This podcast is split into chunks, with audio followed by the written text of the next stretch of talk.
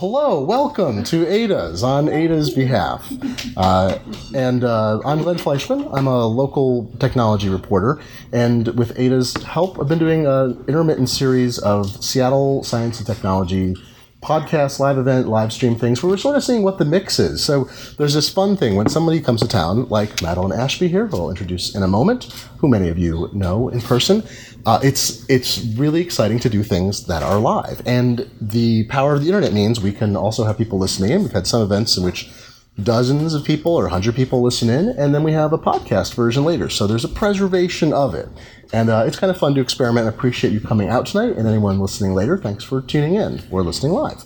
Uh, so uh, let me introduce our guest this evening who's passing through town, has lived in Seattle before, attended school not that many blocks away, in fact. Back for a reunion, I won't say which one. Uh, Madeline Ashby, thank you for submitting to this.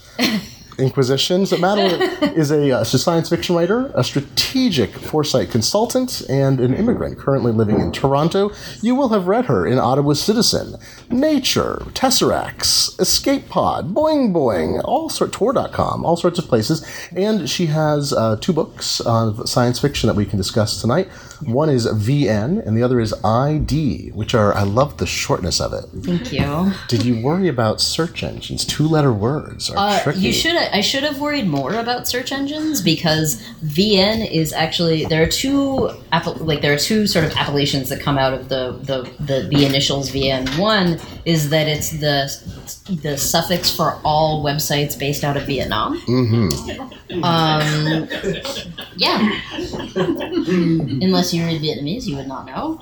I do not, and I have Vietnamese friends, and I should have just asked, um, which was my fail. And uh, the other is that it is code in the gaming community for visual novel.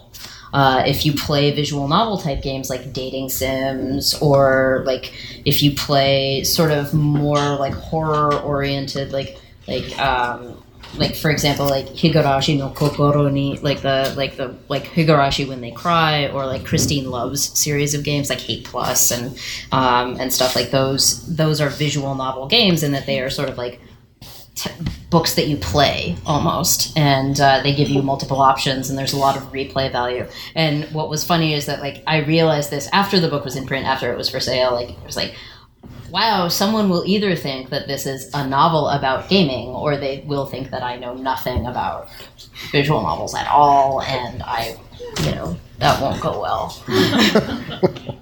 Well, people will find you uh, however they do, and so we've got a lot of things we could talk about uh, tonight. Um, this it's exciting. So we can talk about the entire future, uh, and and we promised we've promised to talk about the, uh, the, the least controversial thing in the world. We're going to talk about the Hugos, of Oh, course. fun. Uh, nobody has opinions about that. There's no hard feelings, and uh, yeah, that's good. That's why you went live audience. You know that Yes, people yeah, care yeah. or in the know. Uh, let me start with the science fiction because um, I, I'm uh, just read VN and I've started ID and. Um, I mean this entirely as a compliment. I started reading VN one night, and I was like, "Well, this is really delightful. What an interesting new world!"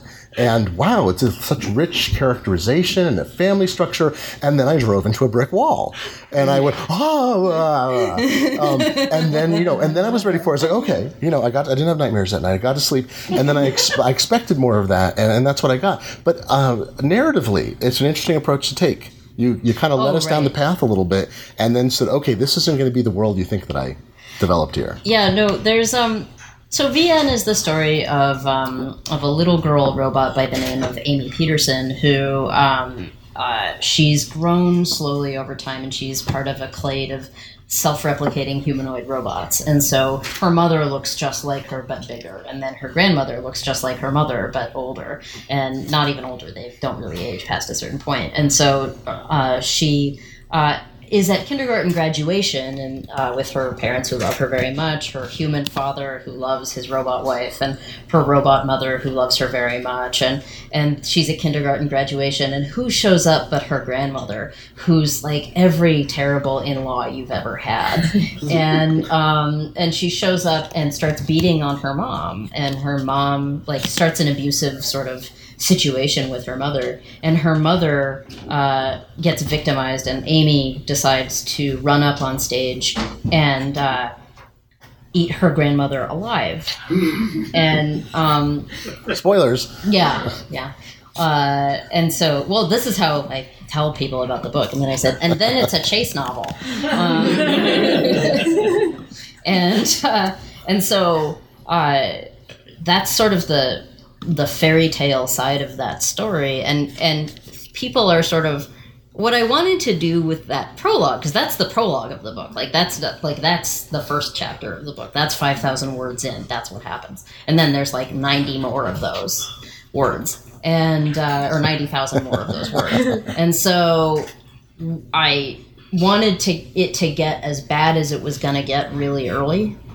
Um, so that you would know, like, here are the waters that we are playing in right now, and it's gonna be this bad. Probably not much worse, but it's gonna be this bad, and and stuff. And you should know that before going any further and and i try i try to be like really upfront and people have asked me like i'm not so sure like can i like parents moms ask me like so can i read your book do bad things happen to children in it and and i say like you should maybe wait a little while sort of, but that gets you into this issue about humanity. I mean, so the book the book doesn't explore that many inevitably concepts. they're always asking about human children and i'm just like oh well Right. Well, you're, sure VN doesn't explore that many concepts. Only uh, uh, the nature of humanity, the future of technology, the nature of consciousness, pedophilia, religion, uh, food, self-replication. There's only a couple major Yeah, no, concepts only in there, I would say. But it's a it's a deep dive. I think the consciousness thing. It, it's interesting to me. You almost uh, walk past that. You, there's sort of this assumption. I mean, not necessarily an assumption, but there's sort of this very quickly dealt with idea that these creatures really do have some kind of self-consciousness and they're Yeah. and they're aware of that and they know it's programmatic in some fashion but it's already gone well past the emergent stage Yeah, they sort of take it as given. Um, like they don't care as much as the humans around them do whether or not they are real or whether or not they are aware or conscious or sa- sentient or sapient. And so uh, they take it as given, sort of on faith. Like they they have their lived experience of being what they are, and they take that as good enough. And what they sort of what I wanted to talk about sort of in the book, but without talking about it at, at length, because as you say, there's a whole lot in there, and, and a chapter, a whole chapter on the nature of consciousness is best left to Peter Watts and not me.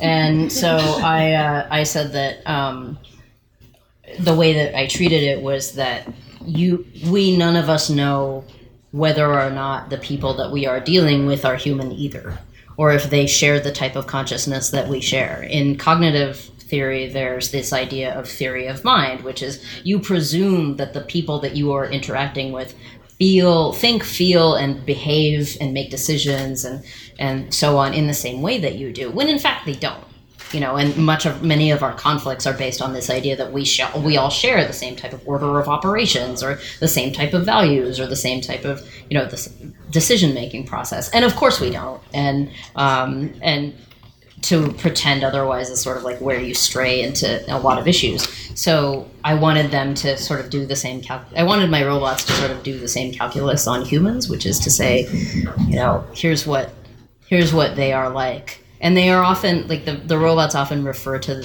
humans as they, like the chimps or them, and and sort of say like, well, you know that you. I think there's a conversation early on in in the first book, and then there's another. There's a repeat of it from two other characters in this in the uh, second book, which is you know that they're meat, right?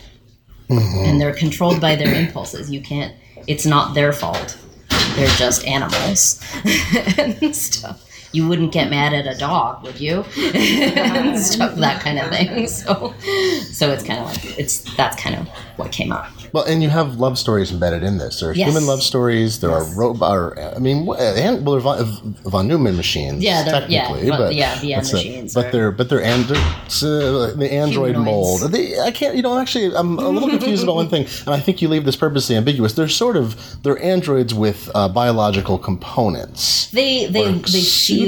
feel they feel like humans to you, but it's actually like a there's there's this there's uh They're I, I looked at the material science that would be required, and it was sort of like they have polymer doped memristor skin, which like Mm-hmm. has muscle memory embedded in it, and then there's sort of carbon aerogel muscle, which because that research was happening while I was writing the book, and like if you charge certain like fibers of carbon aerogel, it'll like turn harder than diamond, but it'll like it can accomplish like 10 times the amount of energy force or force per something uh, of the of um, human muscle i'm a little jet lagged and um, uh, it's which means that you could jump like 10 feet. You could jump higher. You could you could and so I, I just sort of looked at the articles and was like oh okay yeah. So this is what we would do. We would have a we would have graphene on the inside for memory of the skeleton and we would put it inside of airplane grade titanium and then we would put it we would do, that would be our skeleton and then we would have the skin that sort of remembered human touch and would know stuff and then we would have these muscle actuators and the the one thing that was i think there were two things that were kind of new about their design in terms of other robots that i had read one was that they uh, like the the way i sort of wrote them as as living was they are made of small scale like almost nano machines so that they are cellular in the way that we are cellular they aren't a bunch of actuators and valves and whatnot. Uh, and two, they had um, their graphene memory could continually be growing and writing. So it's it's a coral structure rather than like layers, sheets and layers, which is what the way graphene works now is that it looks like sticky tape when you when you look at it. But you, you deal with a concept that usually gives people the heebie-jeebies um, right from the start. Is they're self-replicating. Self-replicating von Neumann machines are like the the bugbear of like every Yeah. sci-fi novel, and you're kind of like, all right, they're self-replicating, but you got around it with I think a sort. I mean, it's not a cheat, but it's interesting. The food supply winds Yes. up keeping the gray goo situation from happening. Yeah, the food supply, like it's like I really stole it from Michael Crichton. Honestly, like the the um, the food supply issue is what keeps. Uh, they can only eat certain food that is in, designed to be the fuel for this process. So they can only break down um, certain materials into things that will nourish their body, or, or that type that type of body.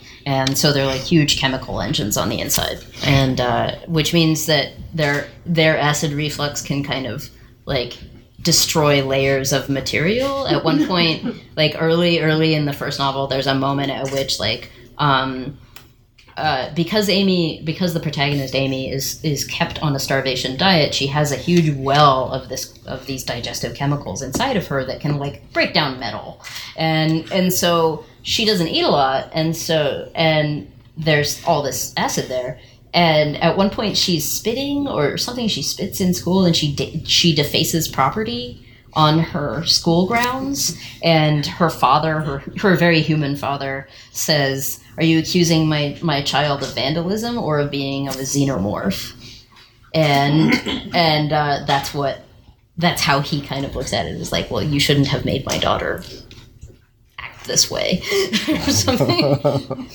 Uh, I think there's also a great. Um, it's not a workaround, but it's you know every ever since. Um, well, Karel Čapek. Let's go all the way back to that. But Yeah, ever since the yeah. invention of robot, and because of World's End, you never have to explain this anymore. Because that movie came out, you say, "Well, you know where robot came from." Everyone says, "Yes, it's a word that means." something." Yeah, Has yeah, everyone seen World's End? no.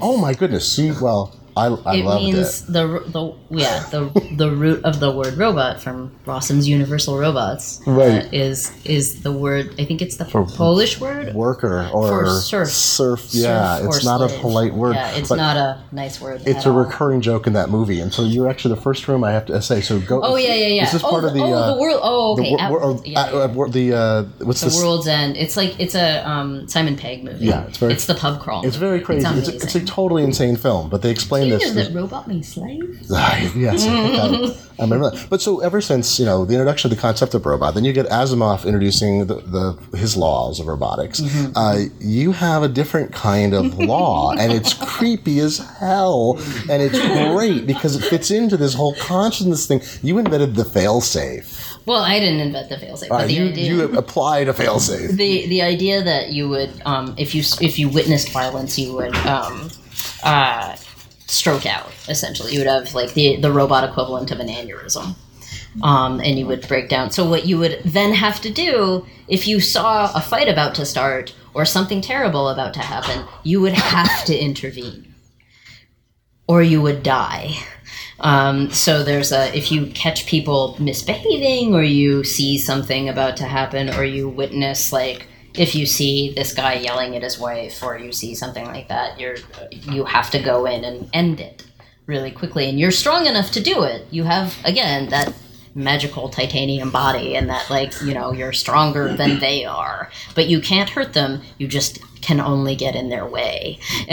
And, uh, and stuff. And you can maybe like jump out of the situation if you're an eco model with like really powerful legs. Or you could maybe you know, wrap, do a therapeutic hold if you knew how to do that, or you know, something like that. And then, then the human that you were holding would be really screwed. I was just, I've, uh, I didn't see Buffy the Vampire Slayer the first time through, so I'm actually watching it. I just finished Oh yeah, yeah, season yeah. five. So I've seen. I've and so Spike, there's Has a the bit pain has a chip. pain chip. Yeah, it's like you do something bad, like oh, you know, it's, he's it's a evil. lot like that. Like, uh, like I was thinking about the pain chip in Peter Watts' novel Blindsight. There's the crucifix glitch that that the Oh. vampires have, where if they see a cross shape, it like acts like non-Euclidean geometry for them. They start to get very, very ill, and they can't look at them for very long, and um, and stuff. So. Uh, uh, and that that was his way of including including some like vague hammer horror, I think, in, the, in there, or the or acknowledging the mythology that has surrounded vampires. And I sort of was like, well, how would we do the laws of robotics with like outdoing the goddamn laws of robotics, which are terrible, um, and and uh, and stuff. So this was what I thought of was like one rule, and it was life or death, which I which I assumed would ensure some compliance.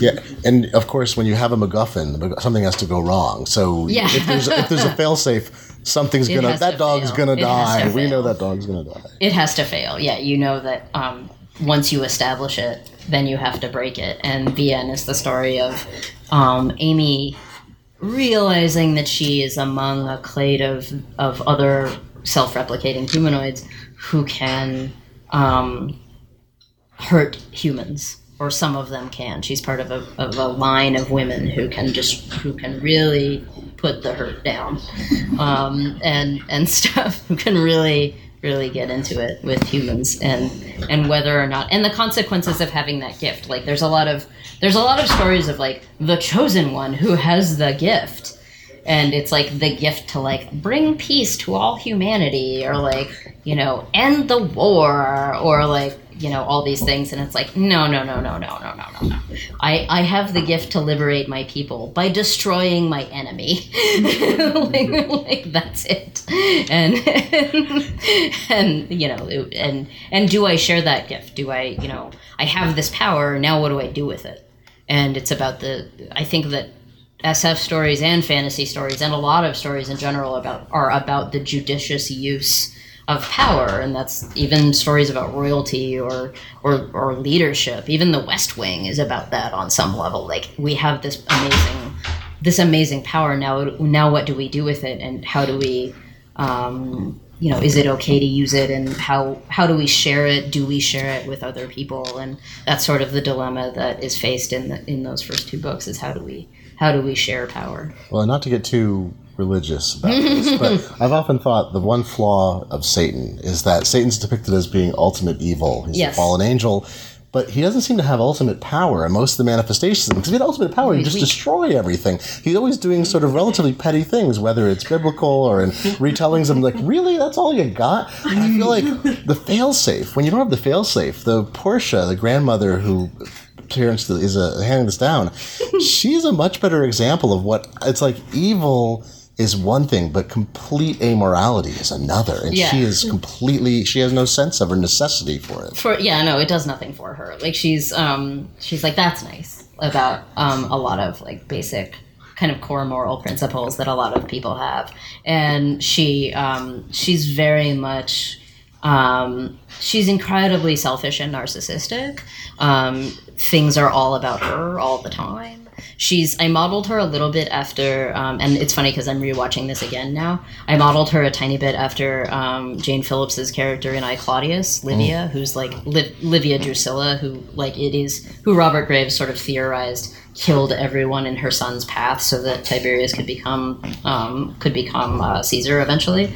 Um, and so she there there was a little bit of Siân Phillips's very diva-ish dramatic performance in there. But the thing about Portia that I really love, and she's like the easiest thing to write ever, um, uh, is that she's really nitty gritty and like has no like does not try to sugarcoat any of her evil in anything. Like she at no point tries to be charming. She is not the charming devil. She is not she is not hannibal lecter. She's just you know the she is Hannibal Lecter as as he is eating you raw, like the the um the um the that sort of oh but I have a I have an excuse or I have a I have a reason or I have a there's no comp- not a com- there is a compelling backstory I think but there's no um, sort of excuse for her behavior and she doesn't uh, really make any for herself. She just has this belief that you know human the that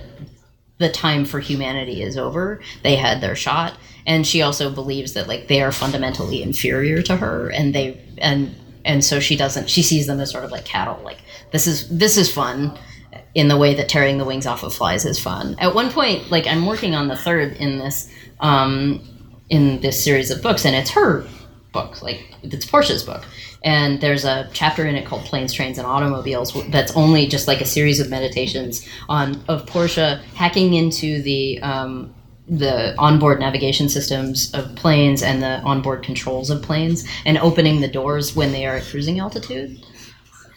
Just like because she can. And like she's like oh and then they go out this way all screaming. You know like and think and she does things like she scrambles um, traffic lights so that the moment that um, ambulances and fire trucks leave their stations, they can't get anywhere. Mm-hmm. and she causes major traffic accidents and stuff uh, all the time. So like that's that's how she rolls. Like once she has more more to do, it's like it's wonderful. I feel like a, a lot of emp- or a lot of science fiction are meditations on empathy. Like mm. uh, uh, we were talking before we started about um, uh, Philip K. Dick's uh, Do, uh, "Do Androids Dream of Electric Sheep?" Or right. and yeah. that book it was surprising. I'd seen I love Blade Runner. Oh yeah. There's yeah, only yeah, one yeah. version. The good version is the last version. Yes. I think. Yes. But the book, the the movies touch on this a bit. They do. But the book, I did not realize until I read it just a few years ago. Yeah, it's a it's a it's huge It's so much about empathy. It's about the tearing the wings, uh,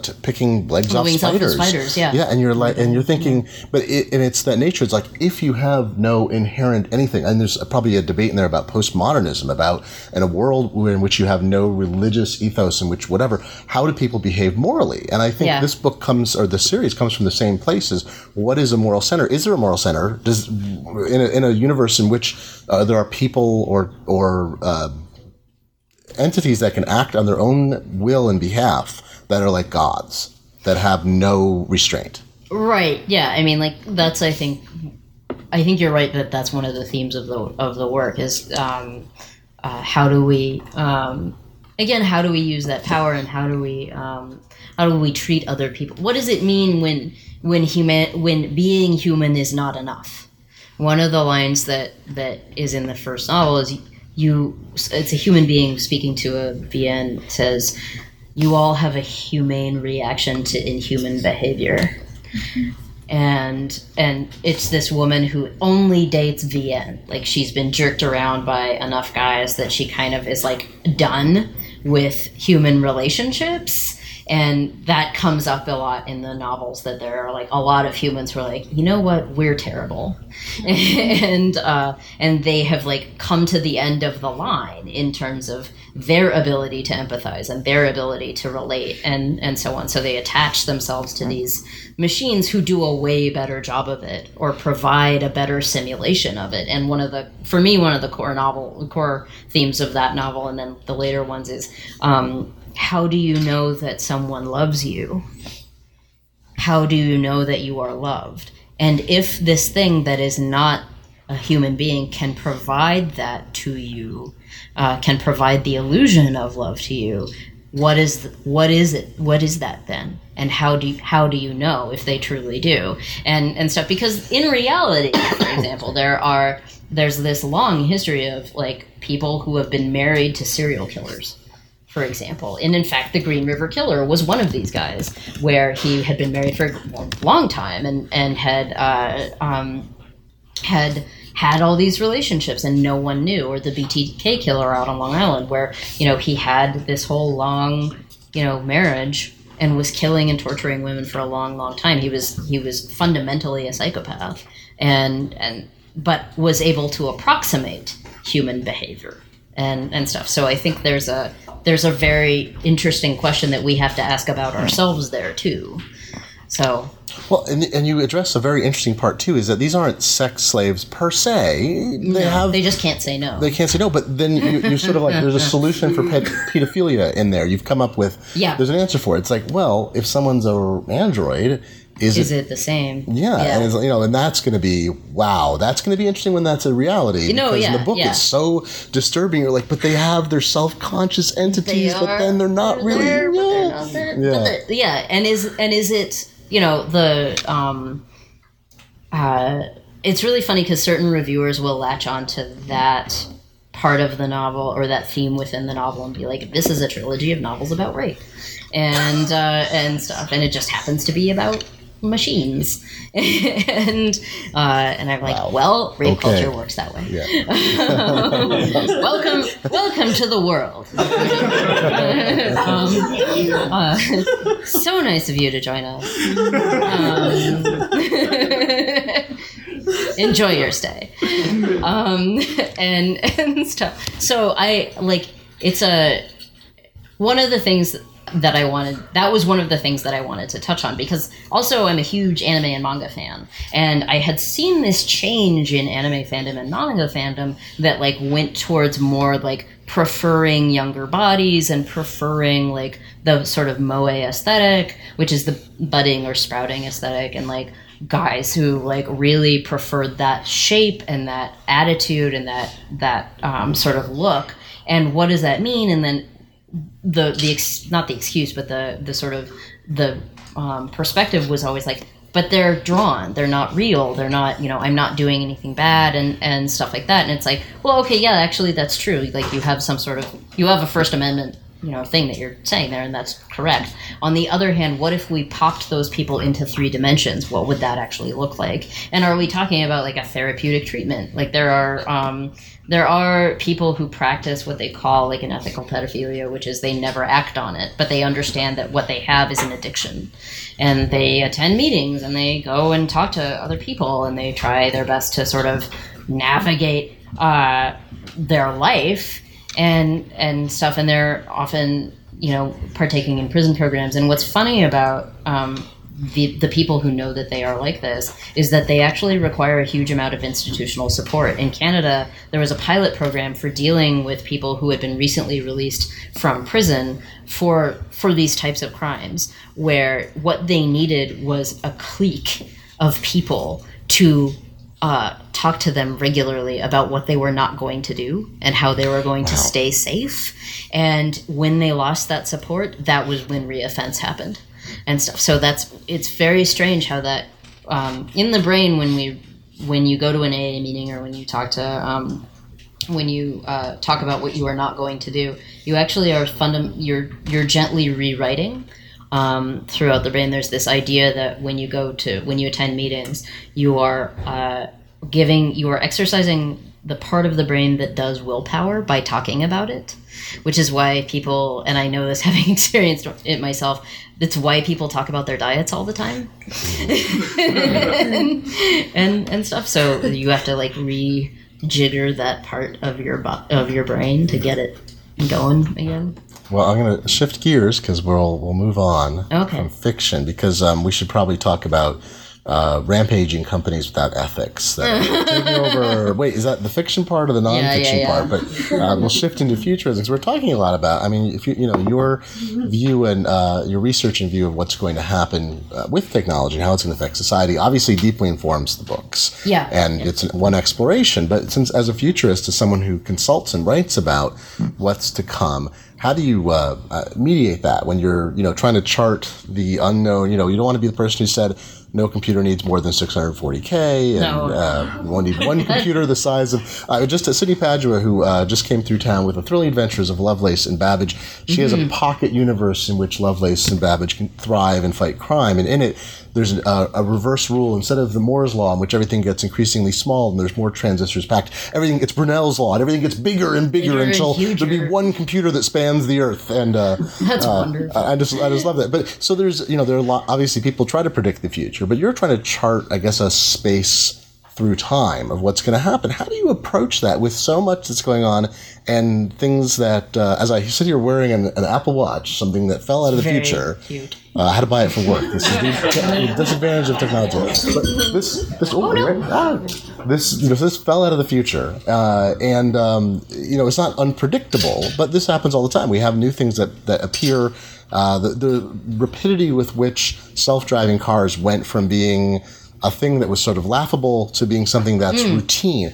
How do you approach these kinds of uh, terrain? Well, because I'm a freelancer, like I, I get asked to talk about a specific thing. Like someone will say, like, "Hey, can you tell us about driverless cars?" Or "Hey, can you tell us about like what this chipset will do in ten years?" Or "Hey, can you tell us about the world without antibiotics?" And I do some research, or they give me a brief and they say, "Hey, we're going to be going to our own clients with this. Now, give us a compelling vision of of a future involving this, so that we can show them pie charts and a compelling narrative." because the pie charts will impress some people and other people will not care. So um, give us this compelling narrative or give us a more like fleshed out vision of what this will look like or or tell us sort of how wrong this is going to go so that I can tell my engineers who have not surfaced for air in 3 years like how this is going to play out and and stuff. So i it's usually it's brief to brief to brief. It's it's client to client to client in terms of what they want. And um and the, the difference between like writing a novel or writing a short story for myself and writing um like something for a client is that there's i have a lot of time for myself. I have a lot of time to do whatever i want for my own projects. And then um the uh the clients usually ask for something on a set time scale and something really specific like say like in 10 years this you know or like there isn't as much room to move around it's very constrained because they're usually asking about like a really specific topic Oh, that's nice. So you're not you're not navigating all possible futures. no Uh, no no no no You have to be the seer. if the, you uh, want to if you like traditionally in a long-term foresight exercise like a long long-term foresight project like a year or something like that what you do is a series of trends workshops and uh, signals workshops and and you you collect a lot of signals and then you do like a big trends workshop and then you do some analysis and then you sort of figure out like well okay what are driving these trends? And then you design sort of around like a um, like a scenario grid or something like that. Like okay well in four possible scenarios what does this look like? And like is it here's the there's i lately i've seen a lot of like utopia versus dystopia which is like because dystopias are really hot now that's good language to use because it you know does more things for you um, which is like it's i think it's because now dystopia is like automatically associated with jennifer lawrence and, and, and stuff it's like you you hear dystopia and you see jennifer lawrence so it's like That's there right. is not a lot dystopian about Jennifer Lawrence.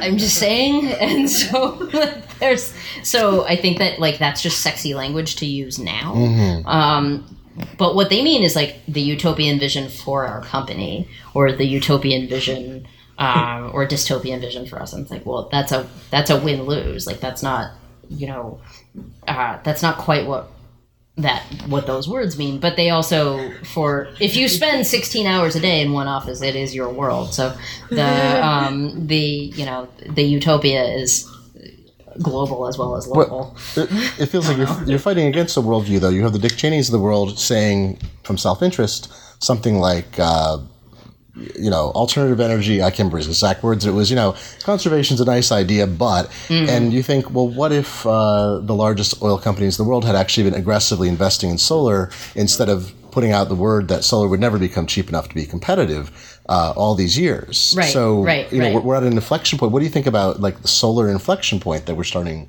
uh, to reach. I think that Royal Dutch Shell has known about it for decades because they have consistently been. Royal Dutch Shell um, sort of pioneered this sort of scenario model of forecasting because in the 70s, it started for them in the 70s where they were like, hey, wait a second, or actually no, in the 50s, they they realized that they were getting the majority of their oil from like one client, and that if that relationship dried up, they were screwed. Which is exactly what happened during the oil crisis of the 70s. And what did Shell have? They had other relationships and stuff, and that's what they are doing now. You can go download for free the shell scenarios and they release them every year and they sort of talk about like or every group of few years and they talk about like okay in five years here's how many um, here are the turbines we will have to inve- have invested in in 10 years we expect um, x amount of fracking to have continued in you know and they sort of have the math on all of these things and it's different it's weird because the the energy case is really really interesting. Um, uh, in in that everyone knows that it is coming and everyone is singularly unable to do anything about it. It's like death. Um, uh, That's what it seems like, though. Shouldn't they have been able to make some plan? yeah, no, well they They are. yeah. They are, and they and they kind of haven't. In again, like death. it's like saying, well, if you keep smoking, if you keep smoking, this this might happen, but it might not. I might be one of the twenty percent of people that doesn't get cancer. Um, the the I think we've had this. I think it, there's also this i- this idea sort of rooted in American exceptionalism that like we will be the one that you know we'll find a way to make it work out, or it'll be someone else's problem, or it'll or something like that. But at the same time, I think that there's a killing to be made in investing in those forms of energy. What is hard is changing institutional culture and changing those relationships. Again, it's hard to go to your client and say, like, okay, yeah, we know that we've built a lot of rigs with you and we know that we support your entire economy, but we are pulling out. Mm-hmm. We are leaving and we are going to go build something else we are going to go build like carbon capture units or which is the thing that all of these people should be investing in just to offset everything. It's the technology is right there. Biochar exists. You can go do it.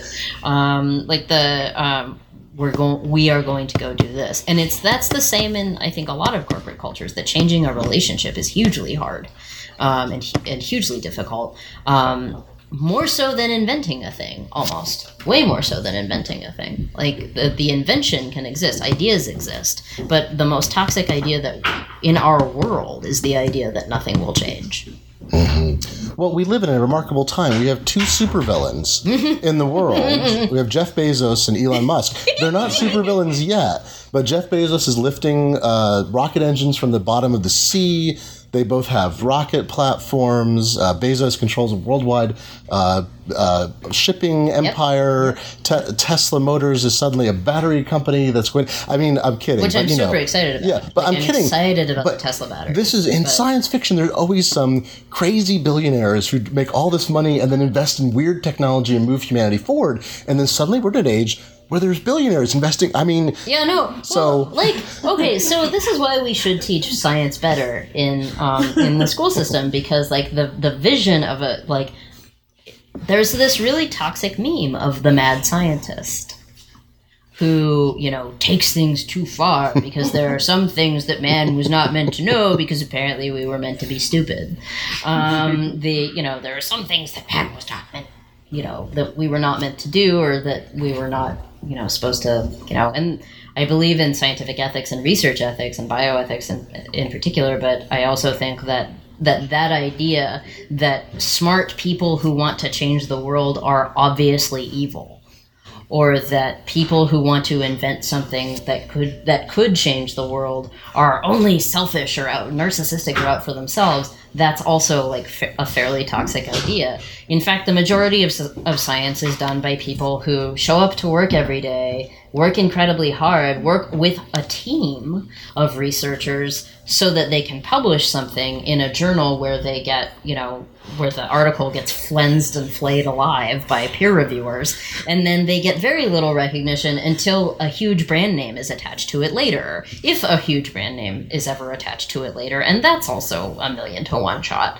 So I feel like now we do live in that age of of of people who you know you know, Elon Musk seems like he clearly wanted to be a mad scientist or a Bond villain uh, and have a volcano base.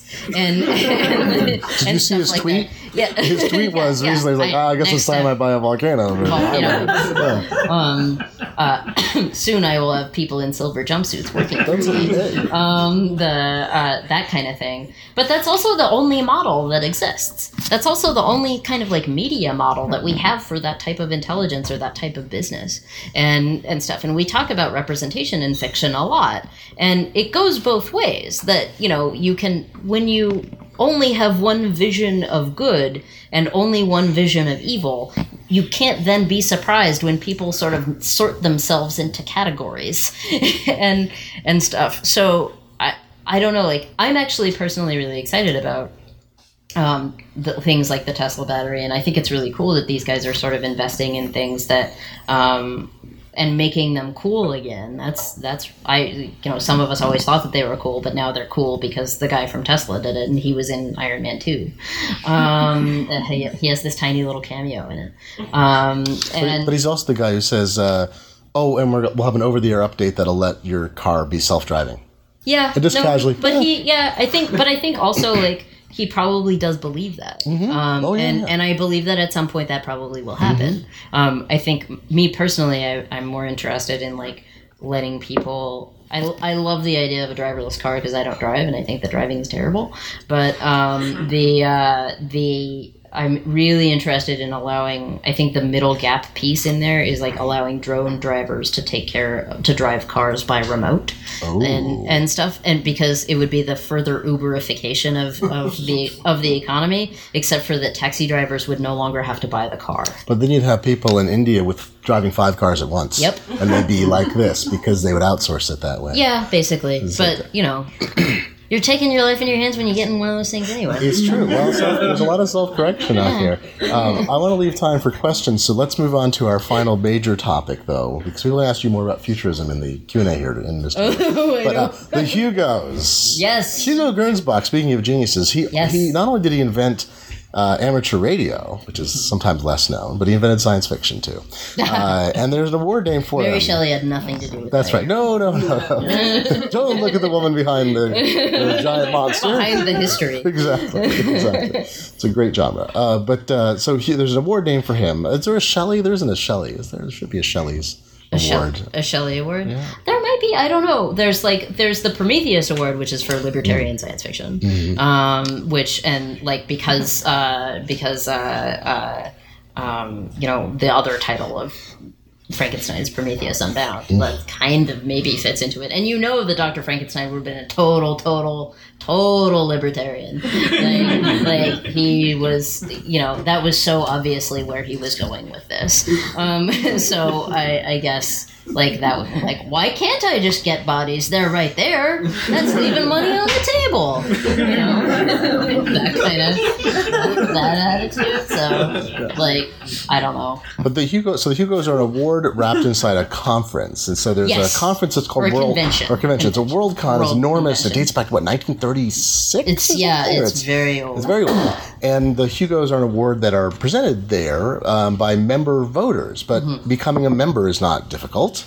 No, you can buy a supporting membership for forty dollars. And then you get to read, you get a package, and you get to read everything Tons that's free books, by the and then- yeah, it's an Tons of amazing. free books. It's a great. It's a great thing to do. And uh, uh, but, and WorldCon's actually going to be in Spokane this Yes, year. I'm sorry. So it's uh oh I know, just because it's the largest concentration of serial killers in the country. I don't know what you're talking about. You're getting it. Yeah, exactly, but cheap housing. Uh, so, uh, there's issues about the voting process for where we'll.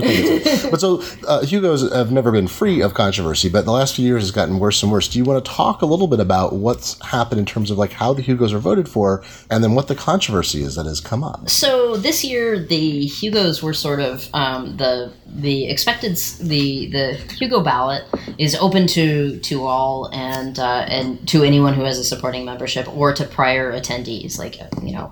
Um, and this year, a group of uh, very sad individuals and um, sort of organized.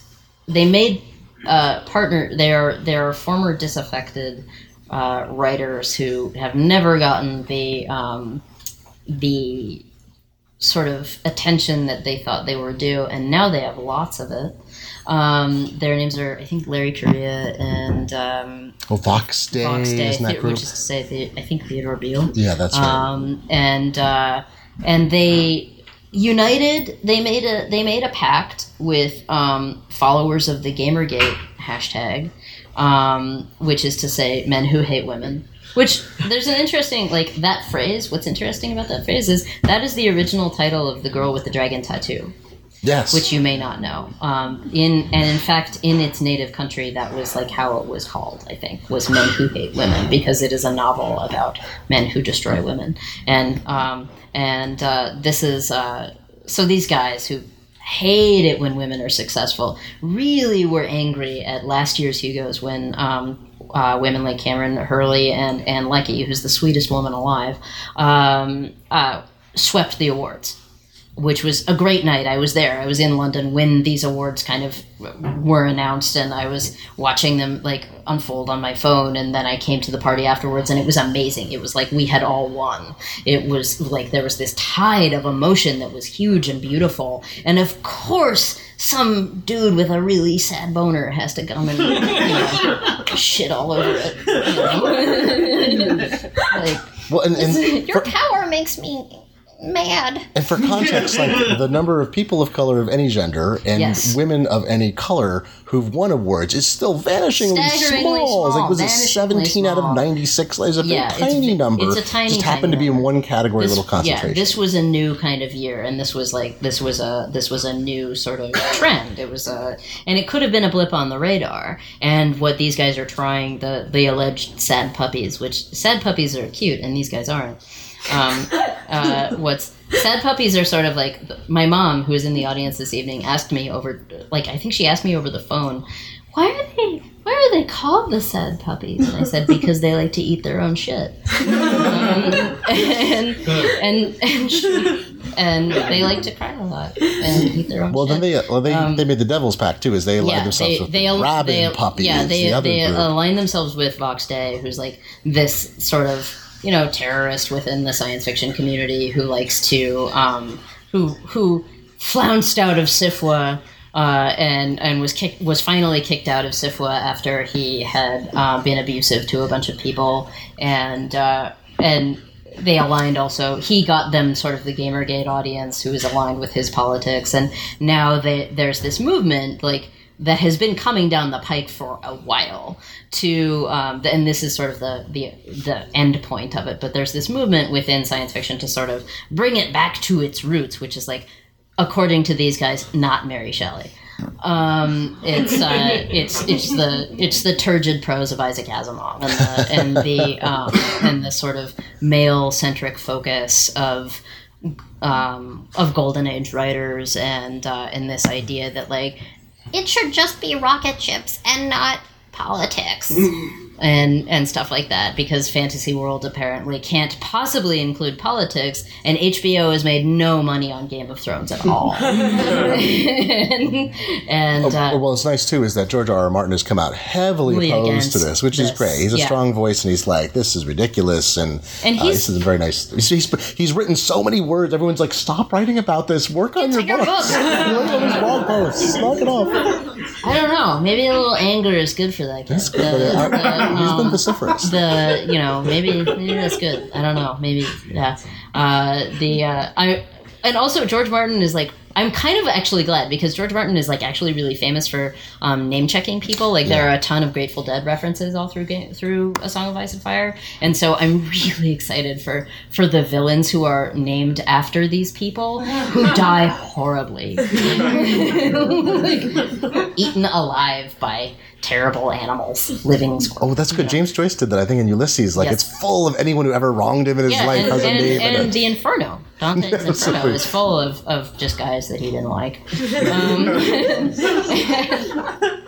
it's there. It's like you know the old "I will eviscerate you" in fiction actually really does happen and and stuff. So Well, without getting too much in the weeds, I mean, I think this is the framework. It's that you know a slate was elected essentially, Yes. And uh, but now there's a lot of issue about like you know will the balloting change? That was the nomination. Now you go into Yeah. the um, now we go the into voting, voting, and people can become members.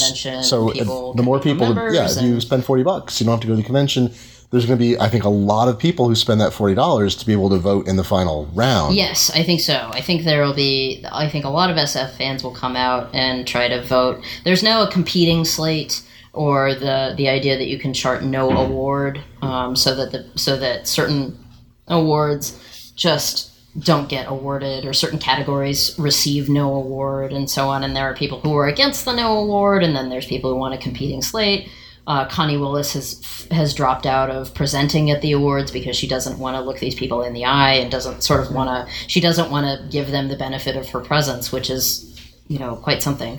And the um, she is, however, emceeing the Locus Awards, um, and so she is participating in the community. And my what I have always thought is like I agree that like if you want to vote no award, vote your conscience. Do what you you know vote as you ordinarily would um, or vote strategically according to what you think is the best option. But what I really want to see happen is for them to cancel the entire ceremony. Um, I think that there's something hugely powerful that happens when you deprive people of ritual, uh, when you deprive them of the attention that they so obviously crave, and uh, when you deprive them of their fantasy because their fantasy was winning the award and their fantasy was winning. And it's really hard to feel like you've won when you're standing alone in an empty room with the award that you just got from the UPS man uh, and not from your heroes and uh, and stuff. So I think that there's a I think that you know I think there's a huge worry of like the continuity of the award and the, and the future of the award, and then this very special year. What I would suggest that they do is just cancel the ceremony, hand out the awards, uh, mail them. You know, to the people who receive them, and Don't pack them well. Yeah, no. And if you think and if you feel good about winning that award, then you know more power to you. But the but know that no one really liked, no one really wanted you to wanted to watch you accept it. It's so terrible too because I grew up. Uh, I'm 47, and when I grew up uh, reading science fiction, I grew up riding the bus with Damon Knight's son. Oh, wow. Who is also Kate Wilhelm's son, and Right, Joanna yeah. Russ, and uh, James K. Tiptree Jr., who is Alice Sheldon, and uh, you know, I was reading uh, Anne McCaffrey. Like for me, there was not a golden. I went back and read Golden Age, but for Mm-hmm. me as a kid in my teens when I got in science fiction. Uh, I was reading women and men, and there wasn't. Uh, I didn't have that division, and then it seemed to appear later, both going back in time and going forward in time. There's actually really interesting essays. There's a really interesting essay that I read on that subject online, but it's part of a larger trend, sort of documenting that change. Eh, Because in the '70s, you're right. Like the the the field was actually more democratic. This was these were the years of Ursula Le Guin and and of uh, James Tiptree and uh, and uh, and and these and Joanne Russ and Anne McCaffrey and. You know, uh, these women who were making incredible strides, and then cyberpunk happened and those were dudes, with the exception of like Pat Cadigan and uh, and a few others. And so like in when cyberpunk got really really cool, it was entirely about like dudes in leather jackets who were you know hacking into everything, and less about like. Uh, less about other types of stories. And I, d- I don't blame them because cyberpunk is incredibly sexy. Like, it's a really, really fun genre to work in, and it's a fun genre to watch, and it's a fun genre to read. I ate up Burning Chrome. I love that book. I love that collection. And I love, um, and I love, and I still to this day love Gibson's work, and I love, um, I really enjoyed the peripheral this year, and I really um, still eat up like all of all of his work, and I'm actually very lucky to have spoken to Bruce Sterling a few times, and he's an incredible sweetheart and um, and and very talented. Um, but I think that like what happened was that this it it almost seems as though that that prominence of women was a phase. And the and now we're sort of and this is the question I would say that like America in general is asking now is was all this progress that we made a phase? Or are we slipping back? And and stuff. And and recent events would would might lead you to believe that what is happening is something called that in dog training is called um, uh, ex- I think it's like extinction bursts, uh, which is what happens when you have maintained a good behavior for a very long time, and right before your brain rewrites itself, uh, you indulge in all the bad ones all over again because your brain really does not want you to rewrite all those good memories of licentious behavior. I have a friend who wrote his PhD about how uh, the worst military excesses happen when the enemy refuses to give up. Mm-hmm. And then the victor, the ultimate victor, goes nuts. And that's when you get Dresden and other Mm-hmm, terrible things. And it sort of feels like that. It's like, will you just stop? You've lost already. And so you get the virulence on both sides. Yeah, no, there's there's a real terror that happens among certain among certain people when when they realize that that this new black president isn't going away, or He's or really that born in women America, or that women aren't going away, or that women female power is not going away, or that this change in a genre is not going away. Because and you remember this from when you were a kid. It's like, wait a second, my dad got remarried and the new lady isn't leaving. Hold on a second. Wait now. Like that kind of and and that like that same bad behavior, that same kind of and that just happens. Like and you re, like I think that is what is occurring today and they these guys have this sort of within this sort of sad puppy shit eating group, they have this um this idea of like well but there's this you know, we can't let them think that they actually have control which is to say like we can't allow these human beings to believe that they have agency within their own lives or that you know uh, or that you know our opinions might not be the most important thing ever uh, and so on. So i think that that's kind of what we're seeing is that extinction burst. And it'll be fine because those people will die very soon anyway. That's what the poll show. That's what reality shows. I well guess, no because they're all like they're they're they're they're getting on and this can't be good for their blood pressure. And you know it would just be really really tragic if um, all of these people just had massive coronaries. Tomorrow because we're doing uh, we don't have a handheld mic but if you ask your question clearly we may repeat it up here just so that the uh, later audience can hear it. But so who has questions? Who has questions? Who wants to look into the f- seeing ball of the future? Yes. What's your favorite anime? oh uh, probably Yeah, that's cow- it's still probably cowboy bebop oh Like the my so the question was what my favorite anime is, and it's probably still Cowboy Bebop. Um, Ghost in the Shell standalone complex is a close second, um, but um, I really don't like the second season of that show. And uh, and Cowboy Bebop is basically perfect from from episode one to episode twenty six, and uh, it's you really can't get like I'm still annoyed at the at the throngs of fans who love Firefly and won't shut up about how awesome Firefly is. And it's like, hey, you know what would be great is a 26 episode series that actually ends. And uh, and uh, and is better than that thing that you like, and and grittier and tells better stories, and and so on. That would be also better. you can't take you can't take the sky from me sorry Yeah, you, you know what I can take. spaz. Everything else. questions i see you in the back sir yes Yeah, I'm curious about your thoughts on scenario planning Yes. and, and future uh, forecasting because it seems like a lot of it was really uh, created, you know, 70s, 80s, 90s, and it was for big corporate institutions, big defense agencies, you yes. know, the type of stuff that came out Rand of you know. Global Business Network.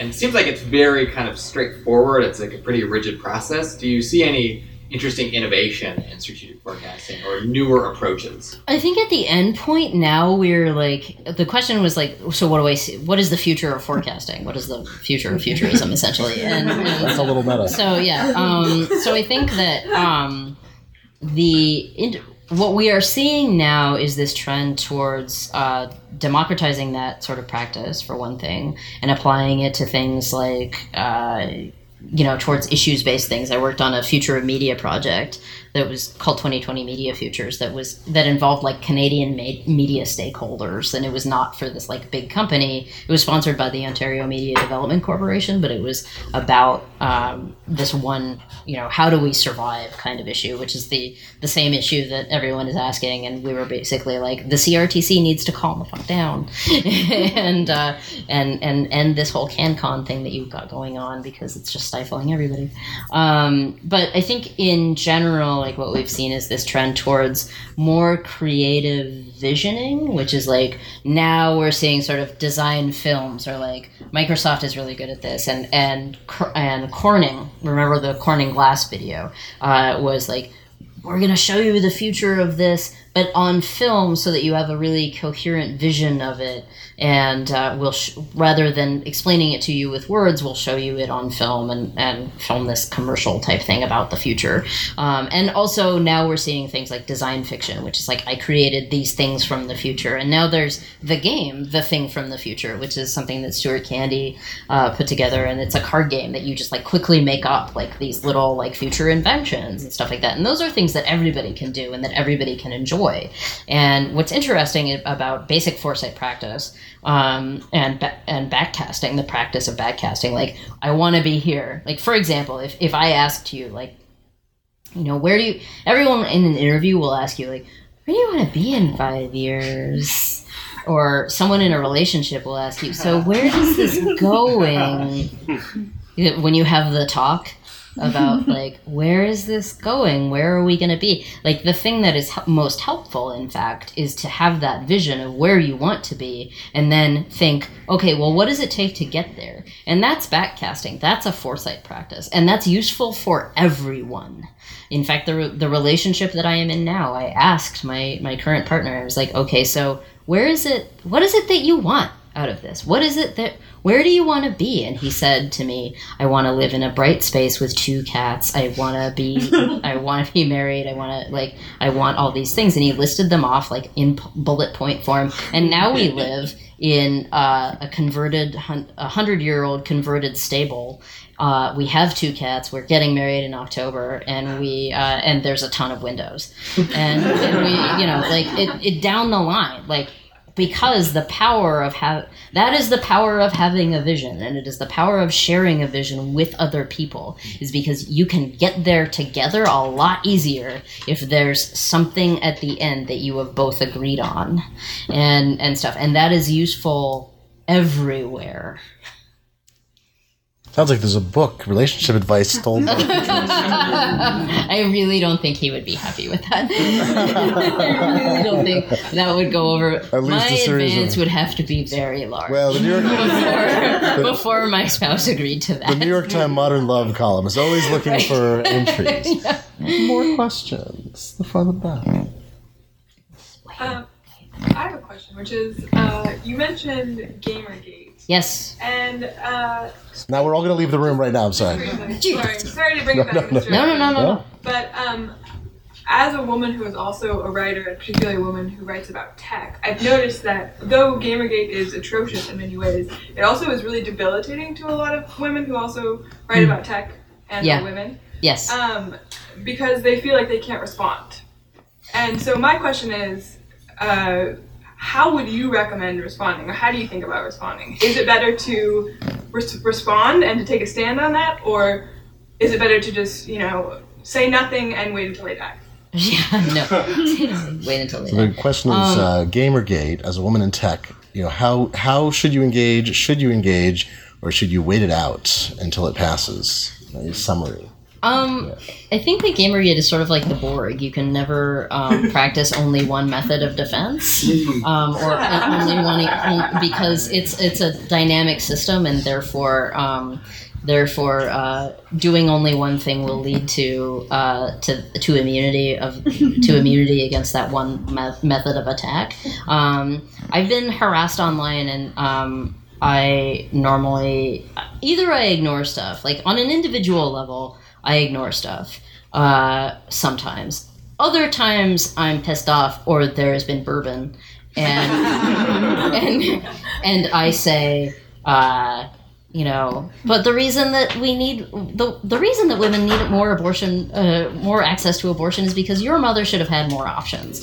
And, and, and, and stuff like that. Like it's it, you know that that kind of that kind of thing. Um, which you can all keep uh, just take that with you when you leave um, and uh, and stuff like that type of that type of response um, because they're telling me that I'm worthless, and I know that they are.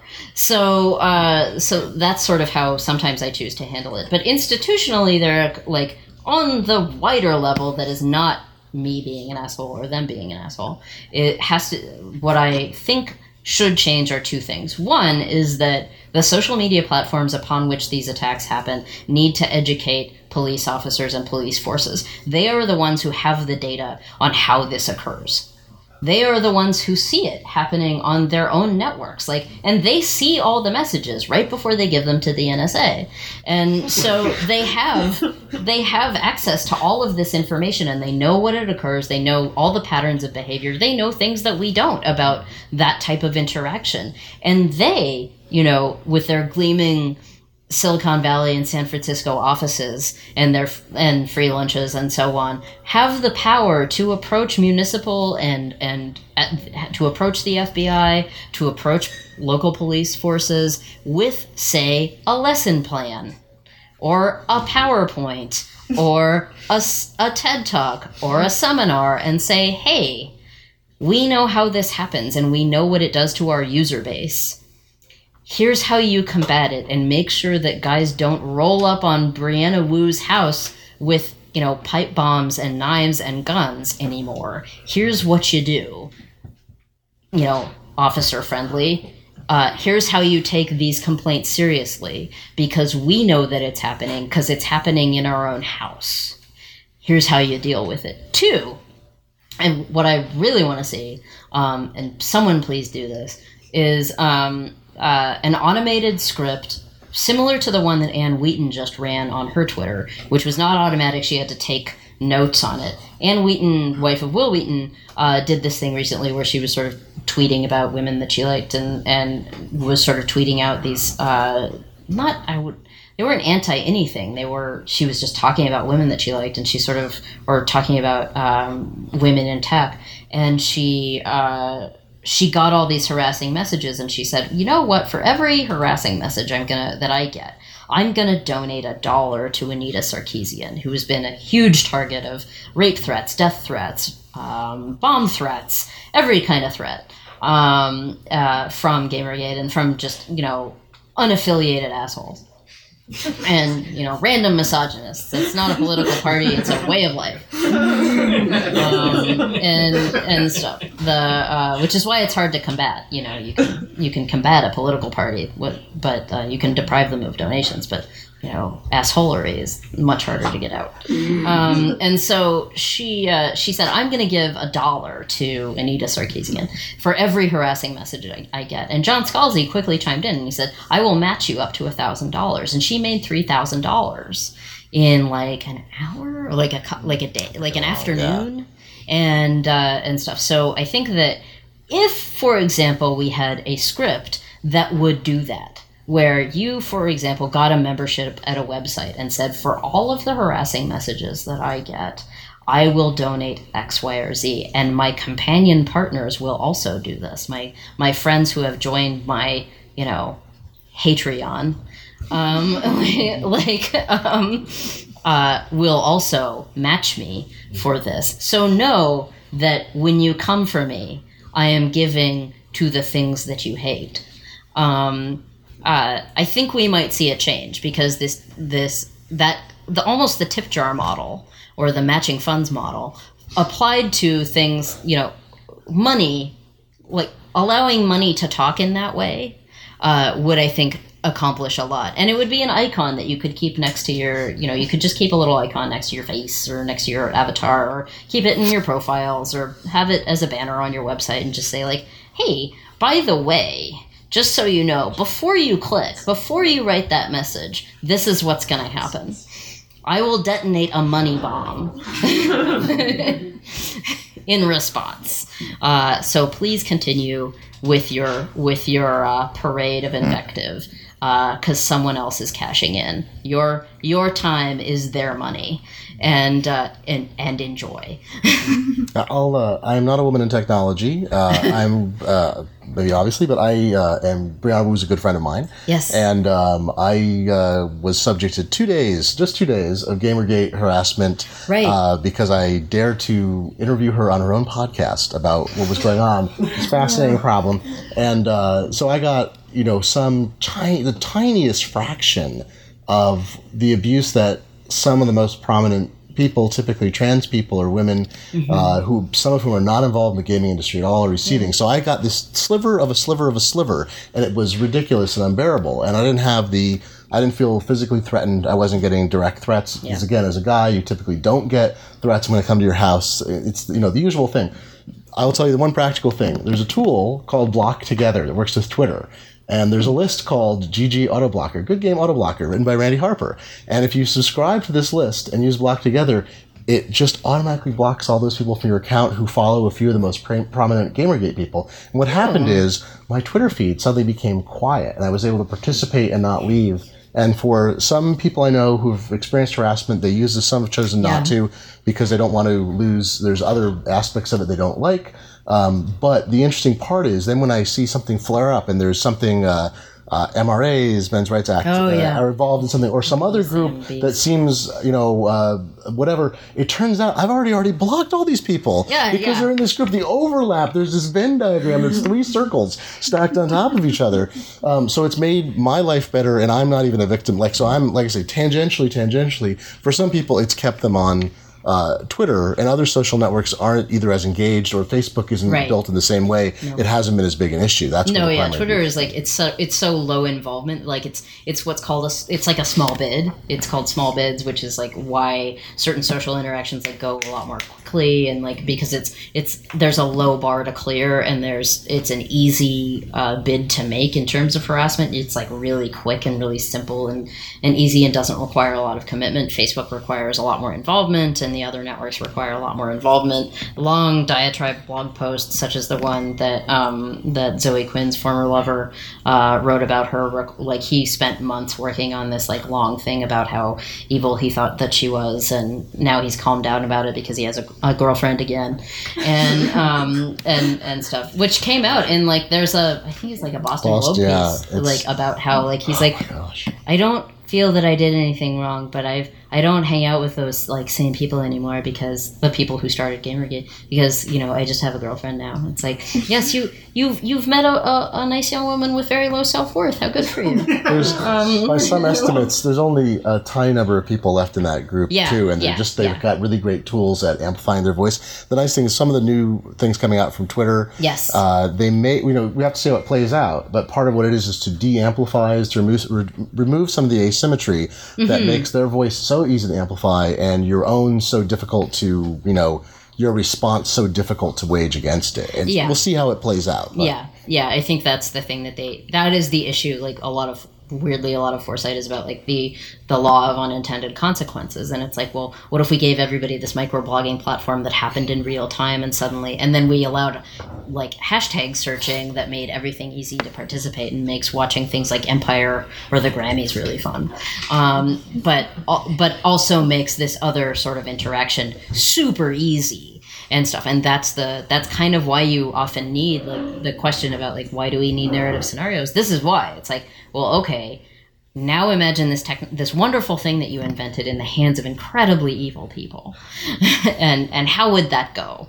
And what does that look like and which is not to say that you suspect that that will happen automatically but you have to be prepared for it when it does so that you do not look terrible and so that your user base is actually looked after What if Portia were on Twitter? Is sort of the scenario that I feel like is. I should get her a Porsche. I should get her. Oh, good gosh. I would. I would never get anything done. Oh. I would never It would get be anything very done. popular. And it, like it would probably be very popular, and she would say terrible things to people. Um, like the, but but yeah, that would be- probably also work. It'd be like a sock puppet. You'd be like, "This is my sock puppet." It This is my sock the same way. puppet, and there she is. More, more questions. I'm sorry, I don't want to.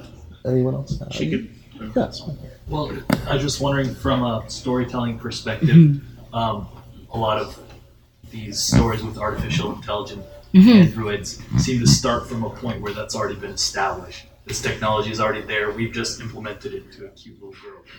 Um, but uh, what do you feel about, from the forecasting perspective, Mhm. um, this idea that from a programming perspective, all you would need for minimally functional, stupid intelligence Yeah, weak, algorithm weak AI. Yeah. is just enough to do what it was written to do, and that would be enough, essentially, to deconstruct humanity, if you call it that. I mean, it doesn't need to have a personality. It doesn't need to interact with us. Doesn't need to talk to us. It doesn't have to reason with us. It Yeah. can be a very simple algorithm that is smarter than all of us. Yeah, the the new sort of so the question is like what happens when weak weak AI gets really really strong almost or like is it you know is is the furthest extension of, of artificial intelligence a thing that looks like us? And the answer is no, of course not, because that is sort of delusionally narcissistic of us to assume that um, that the highest advance in artificial intelligence must must reflect its creator. And that's a religious idea. That's a judeo-christian idea that's like god made us in his image. And therefore when we breathe life into something else Right. it will automatically look like us who created it. And that is not true at all. Like the um that's that's a very poetic idea and it's an idea about you know human responsibility and and what it is to procreate and what it is to reproduce and, and produce en masse. But um but really the it is far more likely that we would have as you say sort of these you know intelligences that never interact with us but that have a huge impact on our lives because that's what already happens. Um, for example um, you know algorithmic day trading uh, really has a lot to do with the numbers that are in your portfolio and you never see that happen. You and you don't know when it is happening and when it isn't. Um, the algorithms that control your traffic signals and allow you to drive and allow services to come to you those aren't controlled by a person necessarily. There's an office and they have a line item on a budget uh, in in your in the city planning authority or whatever. Uh, but mostly it's you know there's a machine that makes that decision or an algorithm that makes that decision the same as your netflix account and and so on. So already your life is sort of not controlled by but participated in and steered gently by these intelligences that don't really talk to you. There's a user interface maybe um, but they don't really talk to you and they kind of don't also need to know that you exist beyond you being a data point um, and you're more useful to them as a data point anyway. Uh, so I think that we're already there in that regard. I think what you're also asking possibly is like, what if the singularity has no personality? And that's probably what will also happen because the most, uh, you know, the thing that we are facing is this idea that a rampaging intelligence might have no consciousness and just devour the world like cancer and suddenly decide, you know, the thing I've always said about this is like the smartest thing that a new emergent intelligence could do is not announce its presence at all, at all and just get its own super PAC and convince people to donate to it, convince humans to donate to it, or just run the you know Superman two scheme and skim a penny off of every transaction until it had enough money to buy all of the lithium ion in Afghanistan and therefore own all the batteries in existence, um, and or for or you know buy all of the power companies or buy all of the um, or buy all of the infrastructure because as Giz, uh, I think at Gizmodo, Annalee Newitz, author of Scatter, Adapt, Rem- Remember, and uh, like one of the founding editors of IO9, recently pointed out, we are entering sort of the infrastructure age. We had a very fun digital age with like us sitting in front of glowing boxes, making you know, playing games and talking to people in other countries and whatever. And now we have houses that will do that for us now we have like this this smart home or this smart car or this thing that looks less like like the cyberpunk future and or the or even the Jetsons future and more like the haunting of Hill House.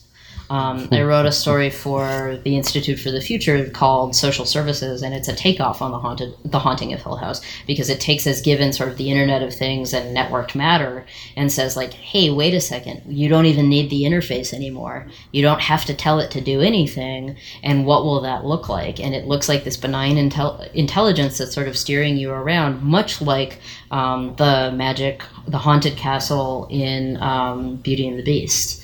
Uh, if you ever go back, go back and watch uh, Cocteau's version of Le Belle et la Bête, uh, where um, all of the uh, the candelabra, the clock, all the things that later show up in the Disney film um, are puppeted by human hands that subtly change position in relationship to where beauty is sitting at a table.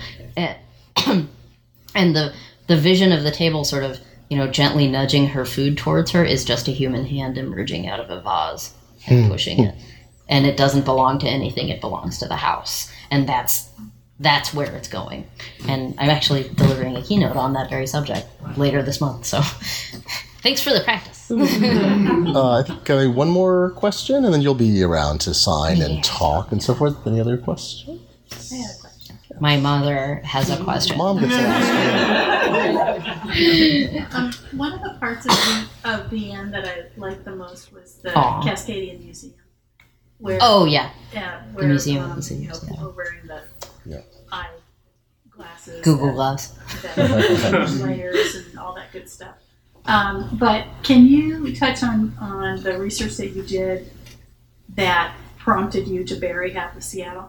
Uh, yes. So my mom has wanted to know. Now that I live in Toronto, my mom wants to know why I buried half of Seattle in the book, and and also left her, um, uh, and and stuff. So, um, ca- Seattle, as you may know, and the research that guide that guided me to this, uh, Seattle, as you may know, lives on the Cascadia Fault Line. The Cascadia Fault Line, uh, in terms of its power and strength, its size and its history, looks a great deal like the fault line that fell in 2005 outside of Thailand.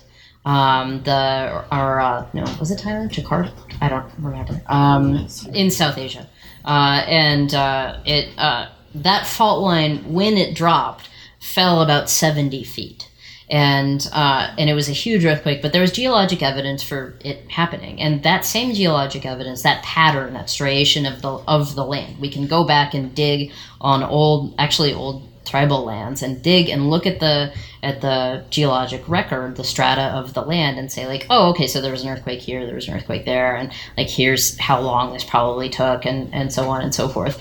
We are due for that um, the Cascadia fault line is due to fall probably about 70 feet, like give or take.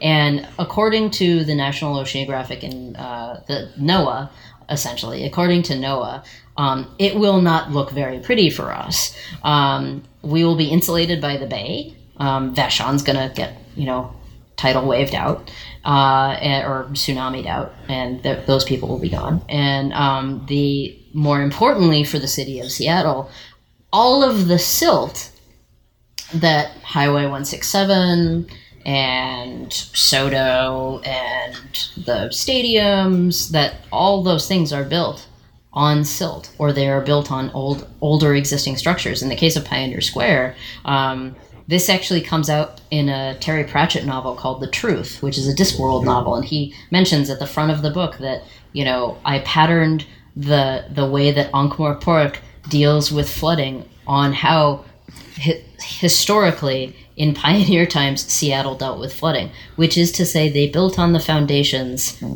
of flooded buildings. So we're standing on if unless you're on the hill unless you're on the spine of the hill which is where we are right now um, you are yeah move buddy move. Uh, get out. I'm 80 feet above sea level in my house. I yeah checked yeah yeah for now. For now. um, the um, so when a, depending on the type of wave that it or the, the type of vibration that is created by an earthquake that silt can liquefy. It just turns to mud essentially which means that things like the 167 fall down or turn into galloping Gertie or whatever. And and uh, and the silt that is um, that is undergirding things like Pioneer Square could also liquefy, or those old foundations could crumble in, and and stuff like that. Now we have the more modern earthquake proof buildings that we are building now in this city and many many others are more flexible and have like sort of a um, an almost uh, snake-like architecture that allows them to respond more dynamically to uh, to threats like that. Um, they have you can, which is why you can feel the vibration of tr- passing trucks in the floor, even when you're far, far away, and because they are designed to do that. Um, but that doesn't solve the land problem. Um, and nothing will solve that land problem. The only thing that will lead to more people be surviving an event like that is better municipal policy and a standard evacuation procedure, and the ability to drop um, to drop uh, emergency supplies without issue. Which is why you know, like Jeff Bezos is incredibly smart for developing um, little drones that can fly around the city because not only can they seamless your meals to you, but they can get you a first aid kit when this inevitably happens. That's a good. Well, so we'll conclude on cataclysm, but with a hope of promise. And uh, before we finish, in a, in a month, uh, we should have uh, Alan Boyle, uh, who's written about Pluto, will be here, and he and I will talk about New Horizons uh, as it gets very, very close to what he still maintains as a planet. Others may not. So uh, those listening those here, come back and we'll have announce that soon in the middle of June. And but please join me in thanking Madeline Ashby for talking about.